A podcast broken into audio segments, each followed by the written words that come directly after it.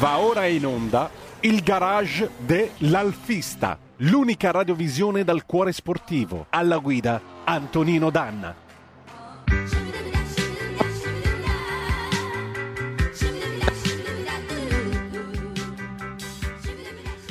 Amiche e amici miei e non dell'avventura, buongiorno, siete sulle magiche onde di RPL, questo è il garage dell'Alfista, anche oggi per strada, per tutti voi appassionati del mondo dell'Alfa Romeo. Io sono Antonino Danna e oggi, signore e signori, abbiamo un personaggio di rilievo. Ladies and gentlemen, togliete l'antifurto e fatelo entrare, Giorgio Langella, buongiorno.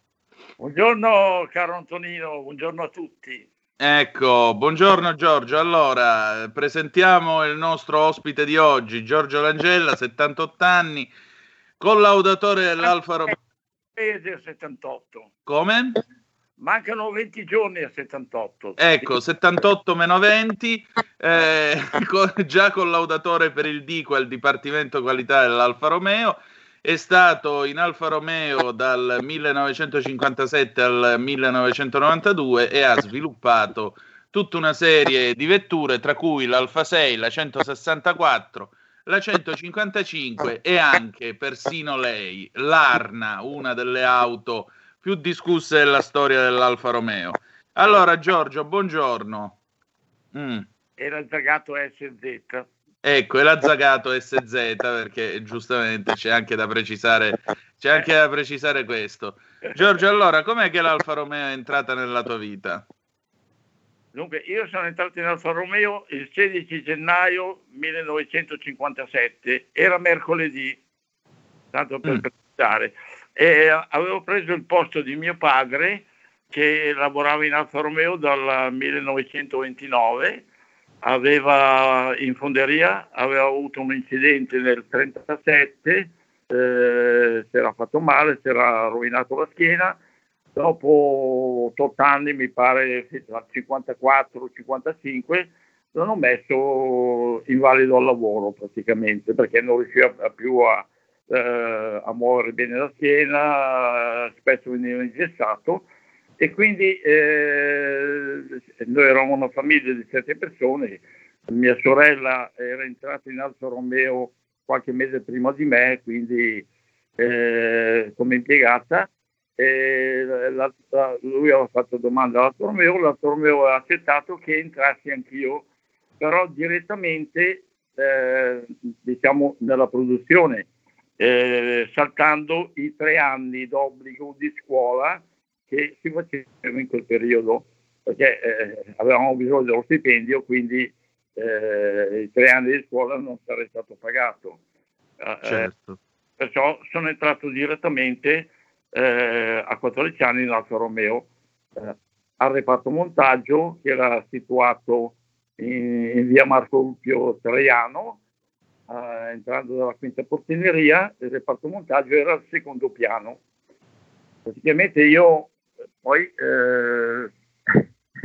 ero un bambino tutto pieno di paure, però devo dire che questi anziani, maestri anziani, persone severissime, scusate se questi anziani mi hanno accolto bene, anche con severità, però qualche volta mi coccolavano pure. E dunque venivo affiancato a diversi operai anziani, perché dovevo imparare. Il detto era proprio questo: non piccolo, devi imparare, perché parlavano, il 99% parlava milanese. Allora, certo. Traducevano me pensando che non conoscessi, ma io ero di un quartiere nei vidi di Milano, quindi il milanese, anche se non lo parlavo spesso, lo conoscevo piuttosto bene. Ecco, quindi sono stato affiancato a queste persone, ho lavorato praticamente io alla mia postazione di lavoro col mio primo maestro era in mezzo tra la catena della 1009 e la catena della allora Giulietta.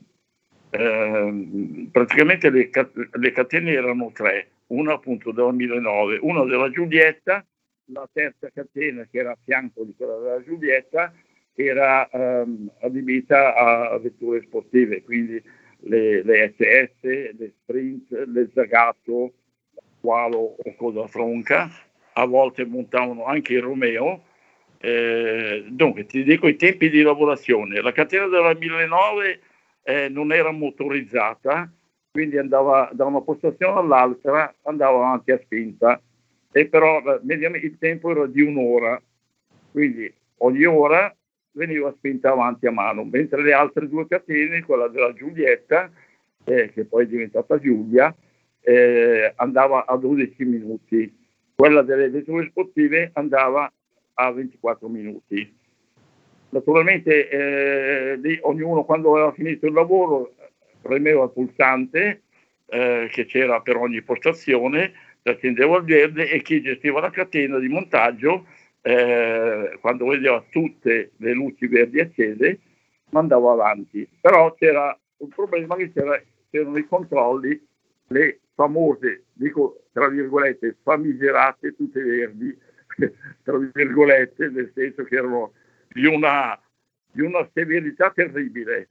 Se nel montare un bullone ti scappava la chiave e rovinavi un pochino l'esagono del bullone, te lo facevano cambiare, una cosa, certo.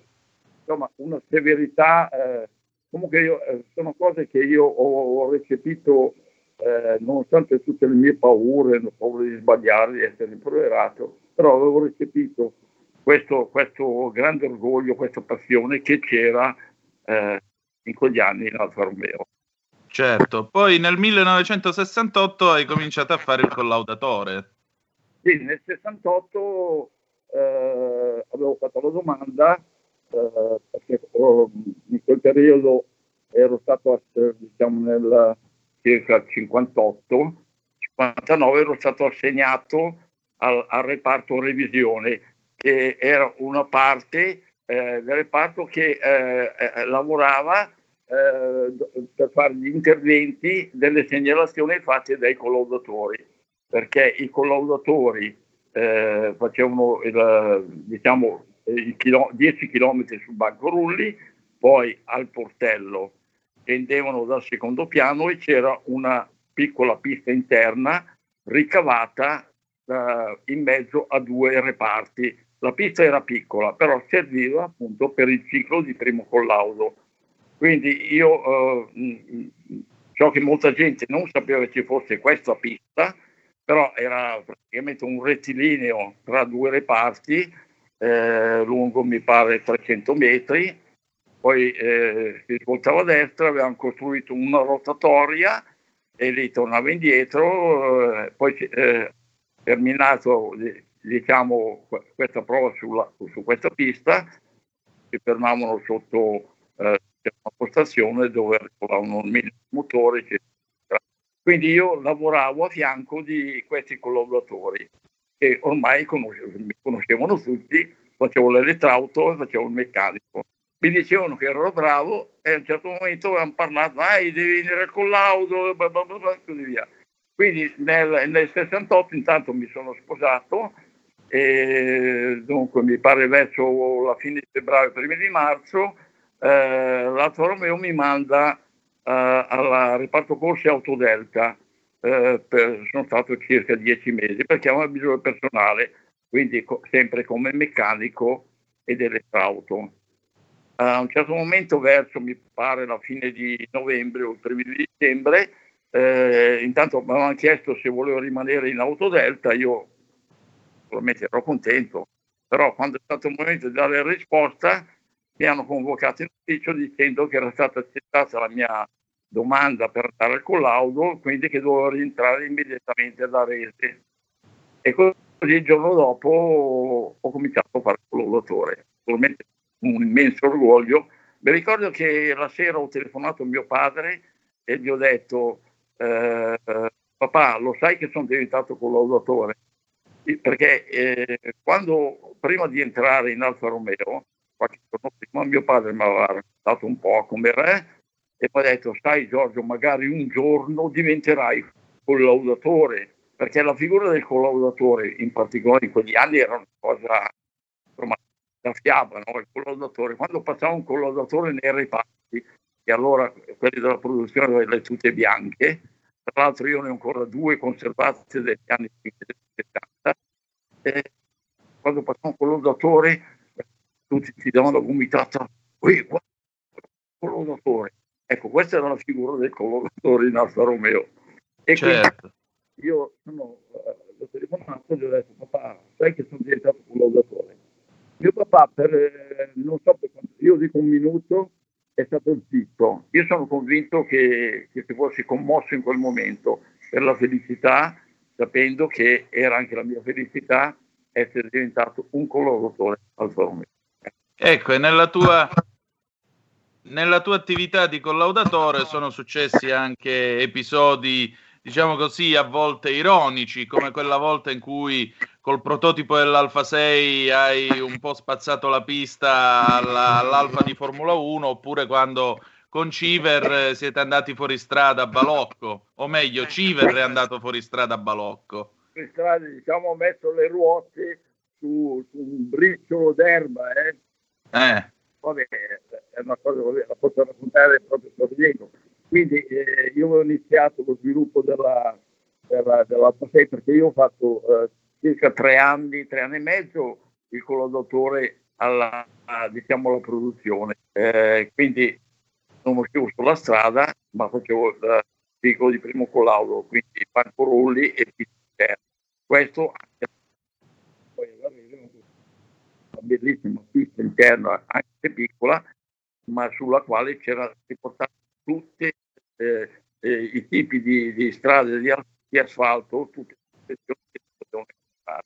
Quindi da lì verso la fine del 78, verso la fine del 72 mi hanno assegnato al reparto collaudo di Qualcomm, che era la sezione di qualità comportamento prodotto, che si occupava dello sviluppo dei prototipi, dei nuovi prototipi e del controllo costante della produzione, del comportamento delle produzioni. Quindi per me è stato una cosa talmente affascinante. Devo già leggere più volte. Il segnale va e viene un pochino, Giorgio, però spostati dove si piglia un po', perché il segnale salta a volte. Allora aspetta, qua va meglio.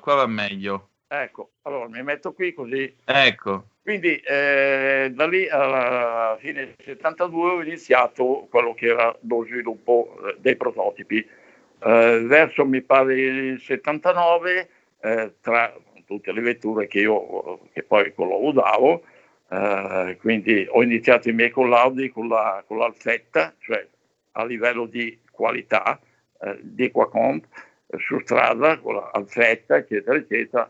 La Giulia Perkins anche, la Giulia Diesel, sì. Qualcuno c'ha da dire e poi allora quello che devo dire il collaudatore non risponderà, io parlo per me ma penso che sia per tutti i collaudatori.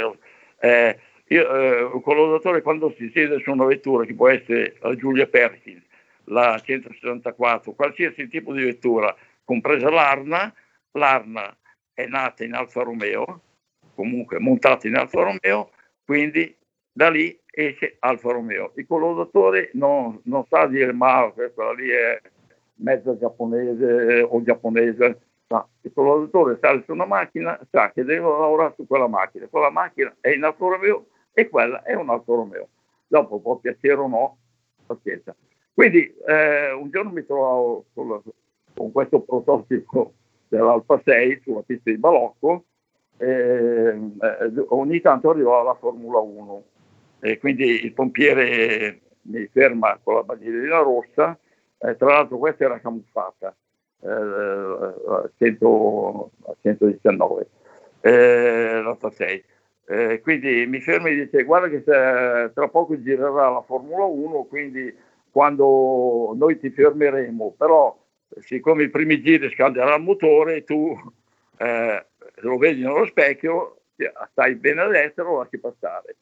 Vabbè, faccio qualche giro, a un certo momento sul lungo rettilineo vedo la Formula 1 che andava, diciamo, a passeggio, andava forse a 190 Io andavo, mi pare facesse il 195, l'Alfa 6, sono stato lì un po' e poi ho detto, ma potrei raccontare a tutti che ho passato la Formula 1.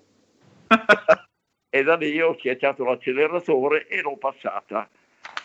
Non faccio in tempo ad arrivare alla seconda cabina, prima della curva di ritorno, che lì tutti sbandierano, tutto, insomma, praticamente mi fermano, mi mandano in ufficio, il mio capo responsabile mi dice, ma cosa hai combinato? E ho detto, Don Mario, come si fa a vedere? Sono un giovane collaudatore, mi devo vedere una Formula 1.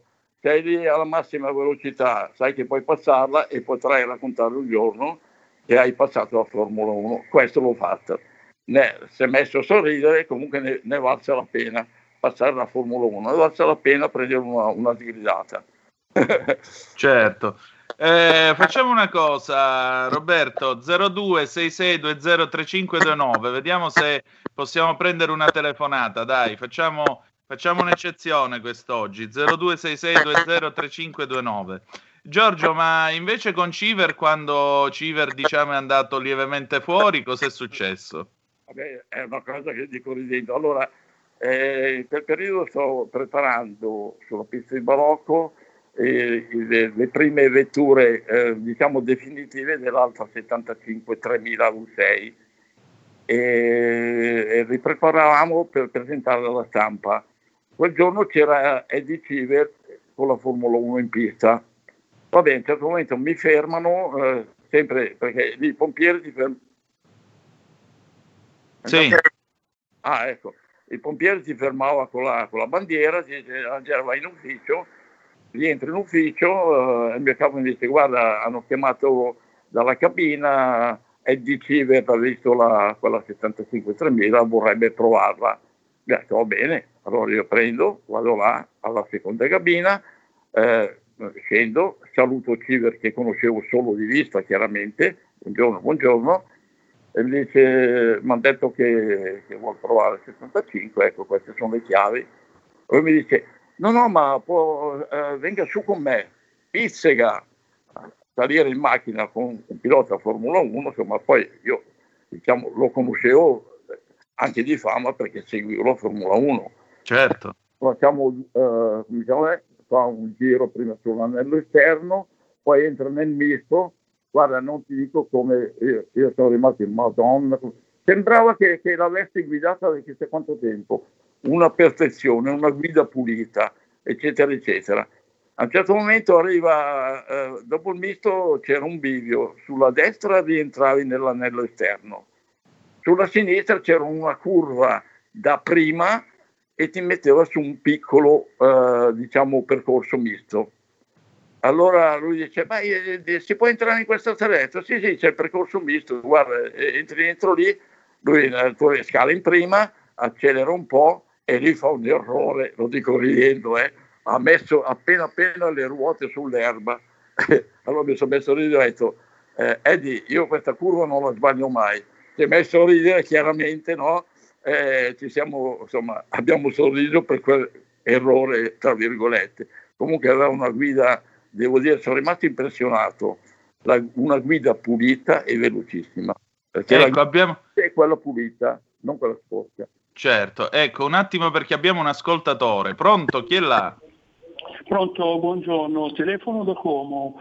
Niente, sì. Io volevo dire, no, almeno così le voci che giravano, il problema dell'Alfa Romeo che ha perso, è uscita dall'IRI, era anche a causa dei dipendenti che i dirigenti non riuscivano a gestire, perché io so perché per questioni dirette che molti, se io avevo bisogno di pezzi di ricambio, venivano fuori direttamente dall'Alfa Romeo a prezzo stracciato, praticamente il personale riusciva a portare fuori pezzi di ricambio o anche motori interi senza passare dei rivenditori, praticamente c'era dentro come una questione tipo mafiosa, perché a me non mi risulta così voci che gli ultimi anni i dirigenti ne ha cambiati spesso nell'arco di un anno e praticamente l'Alfa in Alfa Romeo perdeva un grosso capitale, per quello che l'Iri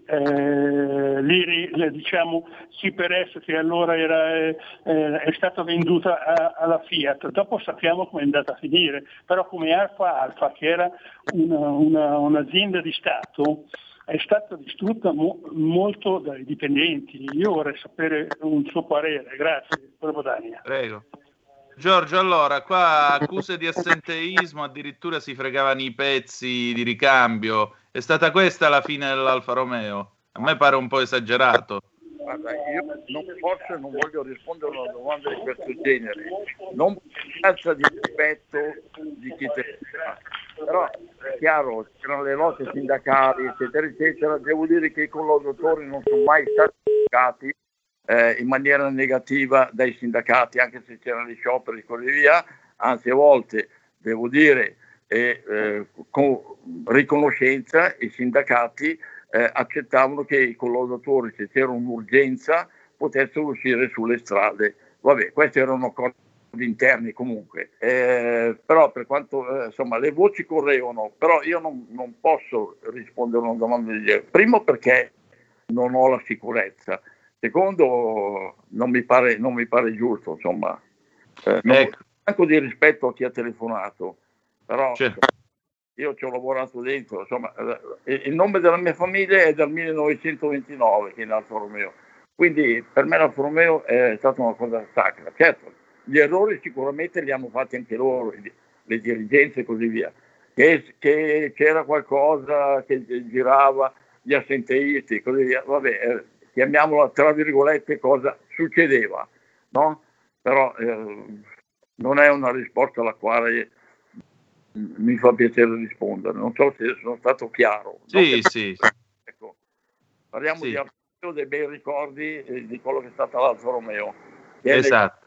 Io ho avuto la fortuna di stare quasi un anno in America, 7-8 mesi nei paesi scandinavi per i collaudi dell'Alfa 164, e devo dire, se qualche volta mi fermava la polizia perché magari anziché a 55 miglia andavo dove 200 all'ora, mi fermavano, e poi dopo la prima cosa, sempre comportandosi bene, non farli subire sulle strade, solo per la velocità si fermavano, poi l'Alfa Romeo, sì, allora raccontavo, cioè, magari facevo vedere il motore, ma spiegavo un po' nel mio poco inglese, però me la perdonavano sempre. C'era, se anche in qualsiasi posto andavi, negli Stati Uniti, quando Alfa Romeo, ecco, era una cosa ben vista, lo stesso nei paesi scandinavi. Te l'hanno scritto anche in bagno in America. Ciao Giorgio, forza Alfa Romeo, o mi sbaglio? Sì, racconto questa. Sì, dai, che abbiamo pochi minuti. Ero a Detroit, lì c'era una base di appoggio, la base era Fiat, però noi avevamo l'appoggio in quella base, c'era, quindi c'erano gli uffici, c'erano i tecnici e le nostre vetture di Alfa 164. Un pomeriggio, mi pare fosse un sabato, sto per rientrare all'hotel, mi si affianca al semaforo rosso, mi si affianca una Mustang nera, mi ricordo ancora, questo qui tira giù un finestrino, mi dice qualcosa che io non capivo proprio bene in inglese, a un certo momento mi dice race, vabbè, la corsa, Io sapevo che la polizia è terribile, perché in una cittadina così, però non c'era nessuno. E come fa? Con l'autore Alfa Romeo non accetta una sfida. Allora, ok, al suo segnale partiamo. Lui avrà avuto 400 passacavalli, però io col cambio automatico a 3 marce, mi pare, quindi con la 164, anche se aveva la metà dei cavalli, prima, seconda, terza, facendo anche poco patinare le ruote, sono arrivato io primo al semaforo successivo. Oh, sì, questo ci fermiamo, mi facendo fermarmi, scende, molto distinto, apre la giacca come nei film, fuori la bottiglietta di birra e comincia a berla. e mi dice: ma che macchina è questa? È una nuova 164. Ma quanti cavalli ha? E gli ho detto: guarda, in Italia li ha 190 perché c'è la benzina a 100 ottani, qui la benzina in America era 89 ottani, quindi perde circa 10 cavalli. E lui mi dice: impossibile, io ho 450 e tu mi batti con... E gli ho detto: caro amico, però questo è un altro numero, no? Vabbè, mi ha messo a ridere. Tempo dopo, qualche mese dopo, io andavo un mese o due, poi tornavo, ritornavo indietro, in un locale. A me piaceva vedere qualche, no, mi piaceva la musica country, c'era un locale in centro, country o jazz. Allora una sera vado lì, mi sento battere sulla spalla e questo signore qui con i suoi amici, delle persone. Allora torniamo un po', poi mi dice: Giorgio, aspetta un momento. Dopo qualche minuto mi dice: vai nel bagno a vedere. Io vado nel bagno e c'era specchi e c'era scritto, penso, lo rossetto della sua donna, insieme, grande Giorgio, grande Alfa Romeo. Va bene. Giorgio, noi dobbiamo chiudere perché il nostro tempo è finito, però avremo modo di ritrovarci, va bene? È sempre un piacere, ti aspetto a casa mia per un caffè. Grazie. Qualche volta facevalo tu il caffè. Va bene, allora noi ci ritroviamo sabato prossimo, grazie a tutti voi per il vostro tempo e ricordate che the best is yet to come, il meglio deve ancora venire. Vi hanno parlato Antonino Danna e Giorgio Langella, buongiorno. Ciao a tutti. Ciao. Avete ascoltato il garage dell'alfista.